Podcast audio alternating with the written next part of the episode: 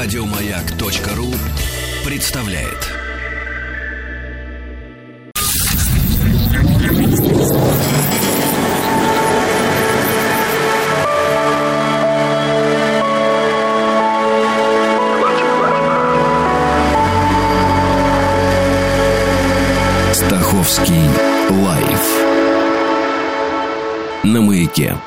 Это «Объект-22», я Евгений Стаховский. Здесь 70-я серия цикла, посвященного неожиданным, непонятным, э, из ряда вон, может быть, нелепым, иногда смешным, иногда крайне трагическим смертям. А сегодня 70-я серия, и, знаете, я неоднократно уже в каких-то последних выпусках говорил о том, что цикл наш неминуемо движется к своему концу, и вот, э, вы знаете, сегодня, наверное, я могу с чистой совестью сказать, что, насколько я, по крайней мере, понимаю, то сегодняшняя 70-я серия рискует э, стать э, последней. Хотя, черт его знает, если вдруг э, мне под руку попадется еще какая-нибудь занимательная информация, то, безусловно, я решу ею с вами поделиться. Сегодня все, что у меня осталось, какой-то очень сумбурный набор разных моментов, включая, кстати, и какие-то фейковые информации. В этом смысле, знаете, я могу вспомнить, что периодически вы же мне присылали какие-то случаи, всегда можно сделать, э, всегда можно найти какие-то контакты, что-то мне написать, это не так уж сложно и в социальных сетях, и, ну, в общем, это просто доволен сегодня. И спасибо вам большое за то, что некоторыми случаями вы со мной поделились, и я пошел их исследовать. И вот, помимо прочего, сегодня я бы начал... Э, господи, что же я говорю? Я бы сегодня начал э, говорить об одной истории, о которой вы, безусловно, слышали и которую принято вспоминать как э, один из таких самых забавных и нелепых случаев, э, связанных с смертью человека, причем связанных с самоубийством. Но проблема этой истории, скажу сразу, и, может быть, вы тоже об этом знаете, проблема этой истории заключается в том, что это абсолютный фейк. Ну, то есть это не правдивая ситуация. Это самая настоящая городская легенда, которая связана с именем Рональда Опуса, вымышленного человека. Часто это все рассказывается действительно как э, настоящее, случившееся с вот этим Рональдом неким опусом история. Если мы в ней покопаемся, то первоначально она была придумана в 1987 году Джоном Харпером Милсом, который одно время был президентом Американской академии судебной медицины, и Милс заявил, что придумал эту историю как в целях развлечения, так и для того, чтобы показать, насколько различные юридические последствия могут э, следовать за каждым, так сказать, завихрением в расследовании убийств. Э, в интернете история впервые появилась еще в 1994 году, широко тогда разошлась по интернету, причем э, и в прессе стала появляться в обычной печатной. Ну, в общем, все прекрасно знаете. Давайте вспомним сегодня это происшествие, помня о том, что это миф. Значит, самоубийство Рональда Опуса и вот э, как предстает перед нами эти, э, эта история, как излагаются события. 23 марта судмедэксперт обследовал тело Рональда Опуса и пришел к заключению, что причиной смерти являются ранения в голову от выстрела из дробовика – Результаты расследования к этому моменту показывали, что скончавшийся спрыгнул с крыши десятиэтажного здания с целью совершить самоубийство.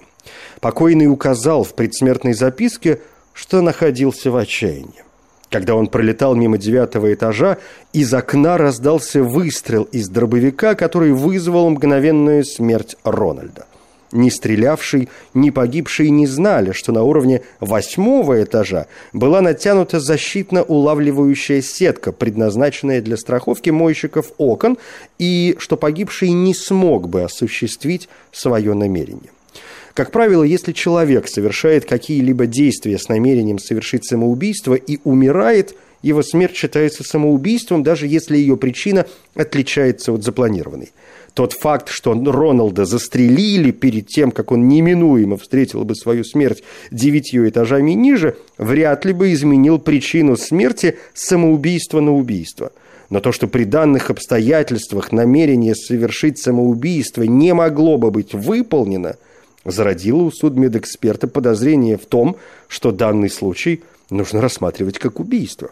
Далее, в ходе расследования было обнаружено, что в комнате на девятом этаже, из которой был произведен выстрел, проживали пожилые муж и жена. Во время семейной ссоры мужчина угрожал своей жене дробовиком. Он был настолько расстроен, что даже не мог держать его прямо. Поэтому, нажав на спусковой крючок, он не попал в жену. Дробь устремилась прямо в окно, мимо которого пролетал ныне покойный Рональд. Если некто собирается убить субъекта А, но при осуществлении замысла убивает субъекта Б, то он виновен в убийстве субъекта Б. Такой вывод был донесен до мужчины, однако и мужчина, и его жена категорично заявили, что не знали о том, что дробовик был заряжен. Мужчина давно имел привычку угрожать жене при помощи незаряженного дробовика. Он не собирался застрелить ее, поэтому убийство падающего человека было случайностью. То есть оружие оказалось заряжено случайно. В ходе дальнейшего расследования нашелся свидетель, который видел, как сын пожилой пары заряжал дробовик примерно за 6 недель до смертельного происшествия. Кроме того, обнаружилось, что женщина перестала предоставлять сыну финансовую поддержку, и тот зарядил дробовик в надежде, что его отец застрелит мать. Сын хорошо знал о привычке отца угрожать матери дробовиком. Эти обстоятельства позволяют переквалифицировать данное дело в убийство Рональда Опуса сыном пожилой пары. В ходе последующего расследования выяснилось, что сын все больше приходил в отчаяние из-за того, что его попытка убить мать не сработала. Именно поэтому 23 марта он спрыгнул с крыши здания и был застрелен на уровне девятого этажа из дробовика.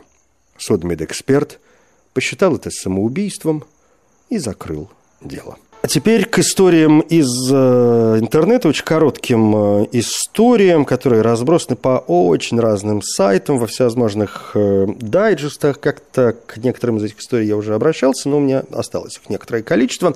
Поэтому их обязательно, конечно, нужно включить в этот цикл для того, чтобы ну, у нас не было никаких сомнений о том, что мы сделали все, что могли сделать да, за вот эти 70 серий. Марк Глиссон из Хэмпшира, страдавший от жуткого храпа, в 1996 году решил попробовать справиться с этой неприятностью с помощью женских гигиенических тампонов, засунув их перед сном себе в ноздри. От храпа он излечился навсегда. Так и не проснувшись, бедняга просто задохнулся во сне. Чтобы доказать э, свою правоту, некий Майкл Тойе из британского графства Хэмпшир отдал свою жизнь. Чтобы доказать своему приятелю, что White Spirit горит, он зачем-то облил себя растворителем и поджег. Борец за правду скончался через шесть дней от страшных ожогов. Что помешало ему поджечь жидкость в какой-нибудь более подходящей для этого емкости, остается загадкой. Народная мудрость гласит, что благими намерениями выслана дорога в ад. Так и вышло с пилотами бельгийских воздушных сил, участвовавшими в гуманитарной миссии по спасению жителей Судана от голода. Сбрасывая из самолета ящики с продовольствием, они случайно насмерть зашибли троих голодающих суданцев. В Иране произошел случай нападения кобры на людей. Двое иранцев, ехавшие в машине, были насмерть покусаны ядовитой змеей, ну, попросту ни за что. А, орел, который добыл эту змею, не добил ее, а летел э, в небе и уронил в какой-то момент добычу. Еще живая кобра шлепнулась прямиком в автомобиль и отвела душу на ничего не подозревавших иранцах. Американец Роджер Уоллес из Аризоны в 2001 году умер после того, как самолет врезался в него. На этот раз самолет был не таким большим, как э, когда-то МиГ, но не менее смертоносным. В какой-то момент мужчина посмотрел на яркое солнце и потерял трехкилограммовую радиоуправляемую модель самолета из виду. На скорости около 65 км в час неуправляемая машина врезалась прямо в голову своего создателя. 59-летний житель Калифорнии решил э, своей пятой точкой упасть на открытую дренажную трубу для бассейна, учитывая, что всасывающая сила трубы составила 136 килограммов на один квадратный дюйм. Конечно, у него просто не было шансов на спасение. Его тонкая кишка была высосана и прочищена. Когда в 1998 году вор из Камеруна Генри Мбонго собирался в очередной раз украсть курицу, его схватила рассерженная толпа местных жителей и заставила съесть все, что он украл. Бедняга подавился перьями и костью и погиб от асфиксии. Еще один случай, когда несколько человек одновременно были доставлены в больницу. Шелли Мюллер с травмой головы, Тим Вегас с легкой контузией, Брайан Коркоран с серьезными повреждениями десен и Памелла Клессик без двух пальцев на правой руке. Мюллер подвозила мужа на работу и на прощание в довесок поцелую на секунду продемонстрировала ему свою грудь. Это увидел Тим Вегас, водитель проезжающего мимо такси. Влекшись открывшимся зрелищем, он потерял управление и въехал в здание госпиталя, где дантист Памела Клесик осматривал ротовую полость Коркорона. От сильного толчка врач подпрыгнула и поранила инструментом десну пациента. В шоке Коркоран резко сомкнул челюсти, откусив Клесик два пальца. Мюллер приняла на голову осколок здания выглядит как, э, тоже согласитесь, как какая-то фейковая история. Невозможно поверить, что, поверить, что вообще это когда-то с кем-то могло произойти. Гомер и Лонгли Коллиер были известными коллекционерами всякой ерунды. У братьев была самая настоящая фобия. Они боялись выбросить хоть что-то, и с маниакальной настойчивостью собирали и хранили в собственном доме ненужные вещи, старые газеты, прочий хлам. В итоге дошли до того, что установили в коридорах мины-ловушки, опасаясь воров. В 1947 году после анонимного звонка в полицию об обнаружении в доме братьев Коллер мертвого человека отряд полицейских после нескольких безуспешных попыток проникнуть в дом все же смог прорваться в гостиную до потолка, забитую мусором, и обнаружил Гомера мертвым. Его брата нигде не было. Только спустя две недели после этого события, когда из дома вынесли около ста тонн мусора, всего в десяти футах от места, где нашли Гомера, было обнаружено тело погибшего Лонгли. Оказалось, что Лонгли, который нес еду своему парализованному брату, пробирался сквозь тоннели старых газет, наступил на собственную мину-ловушку и погиб. Его брат Гомер умер несколько дней спустя от голода.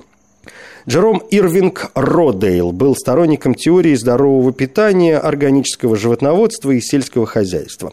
В 1971 году во время ток-шоу на телевидении Родейл произнес фразу «Я собираюсь дожить до 100 лет, если только меня случайно не переедет такси». И в ту же секунду скончался от сердечного приступа.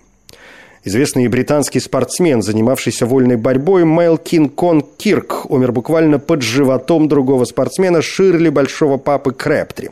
Во время финального раунда их боя в 1987 году Крэптри применил на Кирке свой фирменный трюк удар животом, то есть прыжок животом на животе поверженного соперника – после которого тот и умер от сердечного приступа. Позже, правда, выяснилось, что у Кирка было серьезное сердечное заболевание, которое не позволяло ему принимать участие в подобных состязаниях. Однако Крэптри, несмотря на то, что был полностью оправдан, всю жизнь винил себя в смерти Кирка и после этого случая вообще перестал заниматься вольной борьбой. В 1991 году художники Кристо и Жан-Клод установили в штате Калифорнии и в Японии инсталляцию из гигантских желтых и голубых зонтиков. Высота этих зонтиков составляла 6 метров, диаметр в раскрытом виде около 9 метров. Инсталляция вскоре стала привлекать туристов со всех уголков света, и через два месяца после открытия инсталляции жительница США Лори Рэй Кевилл Мэтьюс была убита зонтиком, оторвавшимся от крепежа из-за внезапно налетевшего порыва ветра. Кристо немедленно распорядился демонтировать смертельный объект искусства. Это «Объект-22» и Евгений Стаховский. Здесь 70-я серия цикла, посвященного необычным, неординарным, из ряда вон э, смертям. Ну вот я, собственно говоря, начал э, брести по известным случаям, произошедшим, в общем, не таком далеком прошлом, очень коротким э, зарисовкам, разбросанным по всему интернету, и у меня еще осталось некоторое количество, поэтому, пожалуй, продолжим. Оператор крана подъемника Масаки Накамура был убит ударом тока, когда механическая рука его крана случайно задела провод высокого напряжения при демонтаже зонтиков, о которых сегодня уже шла речь. Мариеша Вебер, которую семья объявила в розыск, была найдена спустя две недели мертвой за книжным шкафом в собственной спальне. Выяснилось, что Мариеша с помощью сестры пыталась закрепить телевизионный кабель, стоя на краю письменного стола рядом с книжным шкафом. Скорее всего, девушка, которая при жизни обладала хрупким телосложением, поскользнулась и упала в небольшое пространство между шкафом и стеной, сильно ударившись головой, что и привело к ее смерти. Участники похорон Анны Бачински в Румынии были несколько озадачены, когда она неожиданно выпрыгнула из гроба, пока этот гроб несли к могиле. Прежде чем кто-либо смог среагировать, женщина направилась к ближайшей дороге, где и была сбита насмерть легковой машиной, после чего ее вернули в гроб, и церемония продолжилась. Когда револьвер 38-го калибра дал осечку во время ограбления в Лонг-Бич, Калифорния, грабитель Джеймс Эллиот сделал нечто, что не может не вызвать удивления. Он вперился взглядом в ствол и попробовал нажать спуск еще раз. К счастью всех присутствующих, в этот раз револьвер сработал как надо. 1927 год. Пари Томас, английский автогонщик, был обезглавлен цепью, слетевшей со своей же машины. Он пытался побить свой собственный рекорд прошлого года. И несмотря на то, что он был уже мертв, ему все равно удалось установить новый рекорд. 171 э, миля в час. Вообще истории про э, гонщиков, во-первых, про спортивные моменты, я помню, у нас была целая серия, ну и с автогонщиками тоже происходили довольно неприятные случаи, о некоторых из них я в прошлых сериях рассказывал, так что можете поискать, в подкастах все это есть, немножечко о смерти он называется, и Стаховский Live сразу в двух моментах, и в iTunes, и на сайте Маяка, ну, в общем, найти все это сегодня довольно-таки просто. Находясь в подавленном состоянии от того, что он не мог найти работу, 42-летний Ромоло Риболло из Италии сидел на кухне с ружьем в руках и угрожал убить себя. Жена целый час уговаривала его не делать этого. И, наконец, ей это удалось. Разрыдавшись, Ромоло бросил ружье на пол, оно выстрелило и убило жену. Венгр по имени Джейк Фен решил напугать свою жену, чтобы та перестала ворчать. Он решил инсценировать самоповешение. Когда женщина пришла домой, она увидела висящего мужа и грохнулась в обморок. На шум пришла соседка, увидела два трупа и решила ограбить дом. Выходя из комнаты с руками полными добычи, она получила пинок от висящего мистера Фена. И это так удивило леди, что она тут же и скончалась от сердечного приступа. К счастью, господин Фен был оправдан в убийстве, и с женой они тоже помирились. Армандо Пинелли, 70-летний житель Италии, долго спорил с соседом, кто из них будет сидеть на единственном стуле в тени пальмы. Он выиграл спор, после чего дерево упало прямо на него. В Нью-Йорке э, некий человек попал под машину. Он совершенно не пострадал, однако умный прохожий, ставший свидетелем, посоветовал ему притвориться серьезно пострадавшим и потребовать компенсацию. Человек согласился, но как только он снова лег перед машиной, та тронулась с места и задавила его насмерть. Поверив слухам, что муж ей изменяет, Вера Червак из Праги – бросилась с третьего этажа и упала прямо на мужа, который в этот момент возвращался домой к любимой супруге. Позже она пришла в себя в госпитале, а вот муж скончался на месте. В Гонконге 65-летняя Чаи Ван Фонг решила возблагодарить Бога за то, что ее невестка сумела выбраться из автокатастрофы целой и невредимой. Когда она молилась во дворе многоэтажного дома, где проживала с семьей сына, ее убил упавший сверху мешок цемента. Житель Бонна Питер Грубер погиб при попытке ограбить музей искусств. Заметив приближающихся охранников, он запаниковал, попытался бежать, но резко завернув за угол, наткнулся на метровый меч статуи. Экспонат назывался «Орудие правосудия». 23-летний Джошуа Томас Берчет испытал приступ икоты и попросил приятеля крепко стукнуть его в грудь. Тот с неохотой выполнил просьбу, а Джошуа упал на мостовую и умер. Он не учел, что в их семействе было множество случаев сердечных заболеваний. Юная гимнастка прыгала на диване во время вечеринки по случаю своего 17-летия. Войдя в азарт, она вылетела в окно шестого этажа. Сантьяго Альварадо вздумал ограбить маленький магазин велосипедов. Поскольку было темно, а руками он помогал себе пробираться через крышу, длинный фонарик пришлось зажать во рту. Этот осветительный прибор и стал причиной смерти, когда неловкий грабитель упал лицом вниз. Два нью-йоркских юриста решили посоревноваться в беге в коридоре административного здания. К несчастью, один из них слишком сильно разогнался и, не сумев преодолеть силу инерции, выпал из окна 39-го этажа. Начав э, сегодня с вымышленной истории, вымышленными историями я бы, честно говоря, и закончил. Может быть, закончил бы вообще весь этот цикл. А, на сайте Эксмо нашел довольно забавную подборку, которая называется «Самые нелепые смерти в мировой литературе». Ну, действительно, кто из нас не переживал, не горевал по поводу смерти любимых героев.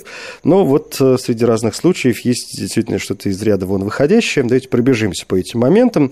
Симона и Пасквино в Декамероне Джованни Боккаччо. Молодые люди коротают дни на загородной вилле недалеко от Флоренции, спасаясь от чумы. Все мы помним эту историю. И они рассказывают друг другу удивительные и занятные истории истории, которые формируют полотно этого великого произведения, на четвертый день звучит рассказ о юных любовниках Симоне и Пасквину. Герои этой истории, желая скрыться от свидетелей, идут в сад, чтобы там предаться плотским утехам. Они лежат у куста шалфея, и Пасквину срывает листок, а после начинает тереть им зубы и десны, объясняя, что растение отлично очищает от всего, что остается на них после еды. Вскоре молодой человек теряет зрение, дар речи и внезапно умирает.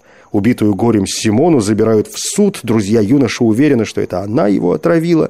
Судья, обвиняемая и толпа зевак отправляются в сад, где все еще лежит раздувшееся как бочка и покрытое темными пятнами тело Пасквина. По просьбе стража правосудия девушка показывает, как все было, и тоже натирает зубы шалфеем, и уже через минуту падает на землю мертвой.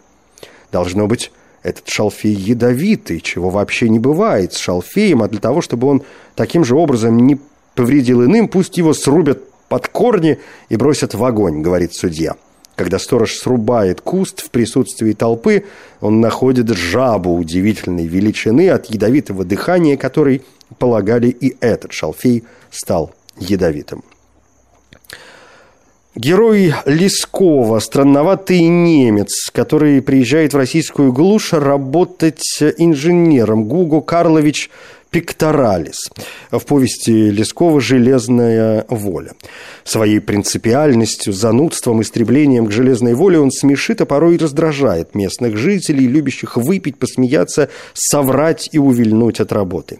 Упрямство Пикторалиса приводит его к конфликту с владельцем чугунного завода Сафронычем, в результате которого по решению суда немец вынужден ежедневно выплачивать своему оппоненту 115 рублей. В порыве гнева наш несчастный герой обещает поесть блинов на похоронах русского и свое обещание сдерживает. Когда Сафроныч ежедневно получает деньги от Пекторалиса, спивается и умирает, довольный немец приходит на его похороны. Назло всем он участвует в дурацком споре, обещая съесть больше блинов, чем отец Флавиан, и падает под стол мертвым. А отец Флавиан перекрестился, вздохнул и, прошептав «С нами Бог», подвинул к себе новую кучку горячих блинков. Габриэль Гарсия Маркес «Сто лет одиночества», «Ремедиос» прекрасная. Маркес вообще рекордсмен по количеству странных смертей в своих произведениях. Чего только не происходит с героями «Сто лет одиночества». Хосе Аркадио Старшего привязывают к дереву, где он общается с призраком человека, убитого им в молодости, и постепенно увядает – его сын, полковник Аурелиано Буэндия, умирает, э, мочась на это же самое дерево. Его дочь Амаранта на протяжении долгих лет шьет для себя погребальный саван и покидает мир девственницей, закончив работу.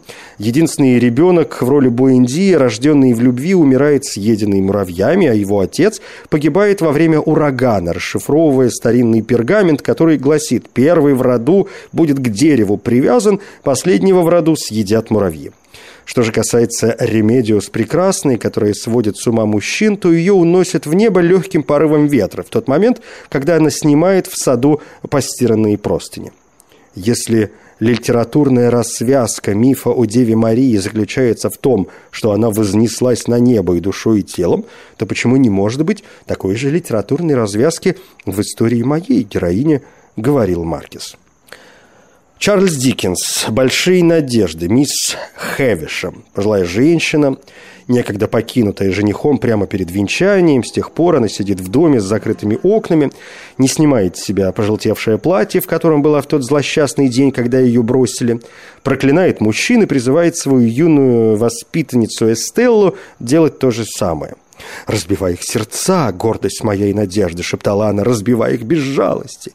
Свое одиночество, свое презрение к людям и желание мстить мужчинам она возводит в культ. Героиня умирает от тяжелых ожогов. Однажды ее свадебное платье загорается от камина, и она валяется на полу в обгоревших клочьях среди тараканов и пауков. Последние дни женщина проводит лежа на спине, поскольку передняя часть ее тела полностью обгорела.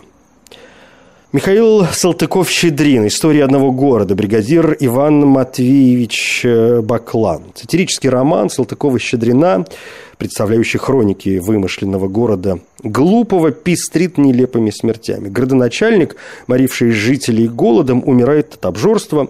Грека, выступающего за классическое образование, съедают заживо клопы. Статский советник покидает сей бренный мир от натуги, усиливаясь постичь некоторый сенатский указ про бригадира Баклана городская опись гласит следующее. «Был рост трех аршин и трех вершков и кичился тем, что происходит по прямой линии от Ивана Великого, известная в Москве колокольня. Переломлен пополам во время бури, свирепствовавшей в 1761 году». Ну и, конечно, э, убийство на улице Морг, мадам Ласпане и ее дочь, Эдгар Аллан По. Странную историю смерти мадам Ласпаны и ее дочери расследует главный герой Агюст Дюпен. На месте гибели находят поломанную мебель, странные волоски по структуре, мало похожие на человеческие. Изуродованное тело девушки спрятано в дымоход, а ее мать с надрезанным горлом вывалилась из окна. Когда сотрудники полиции пытались поднять ее с земли, голова женщины отвалилась. После тщательного расследования выясняется, что героини стали жертвами орангутанга, убежавшего от моряка, который поймал примата на острове Борнео и рассчитывал выгодно продать. Обезьяна забралась по дымоходу в квартиру к женщинам – и убила их. Еще два э, момента из литературных произведений издание «Эксмо» посчитало включить в этот список о самых нелепых смертях в литературных произведениях. Ну и коль сегодня мы заканчиваем, э, по крайней мере, основную часть цикла от этого немножечко о смерти, то надо уж как-то закончить по-человечески. Антон Чехов «Смерть чиновника». Иван Дмитриевич Червяков – Э, рассказ Чехова рассказывает об экзекуторе Иване Червякове, который во время театральной постановки «Королевские колокола» громко чихнул, забрызгал лысину впереди сидящего человека, а им оказался генерал Брижалов, служащий по ведомству путей сообщения – Несчастный герой Чехова извиняется перед стариком во время спектакля и в антракте, полагая, что тот затаил на него зло. Мысль о неприятном инциденте не отпускает его и по дороге домой, и своими переживаниями он э, делится с женой. В течение последующих нескольких дней Червяков одолевает Брижалова извинениями. В результате генерал не выдерживает и выгоняет экзекутора из своего кабинета. В животе у Червякова что-то оторвалось. Ничего не видя, ничего не слыша, он попятился к двери, вышел на улицу и поплелся. Придя машинально домой, не снимая вид с мундира, он лег на диван и помер, завершает Чехов свой рассказ. Ну и последняя самая история, вы, конечно, догадываетесь, что мы не могли ее обойти стороной. И вообще, мне кажется, это прекрасное завершение нашего цикла посвященного необычным, неординарным из ряда вон смертям, давайте уж вспомним историю Ромео и Джульетты – Действительно, вот самые нелепые дурацкие смерти в истории мировой литературы. И, наверное, самые известные влюбленные подростки из Вероны, которые не могут быть вместе из-за давней войны между их семействами, хотят тайно обвенчаться, план срывается, Джульетту хотят в срочном порядке выдать за Париса, представителя веронской знати. Девушка решает притвориться мертвой, выпив специального снадобья. Ее помещают в склеп, куда вскоре добирается Ромео. Увидев, что она мертва, он решает тоже покинуть этот мир, выпивает яд. Джульетта просыпается, находит бездыханное тело своего парня и с горя вонзает в себя кинжал и падает на труп возлюбленного. Блестящая, конечно, совершенно история, с которой вас и оставляю. Это «Объект-22». Я Евгений Стаховский. Спасибо. Еще больше подкастов на радиомаяк.ру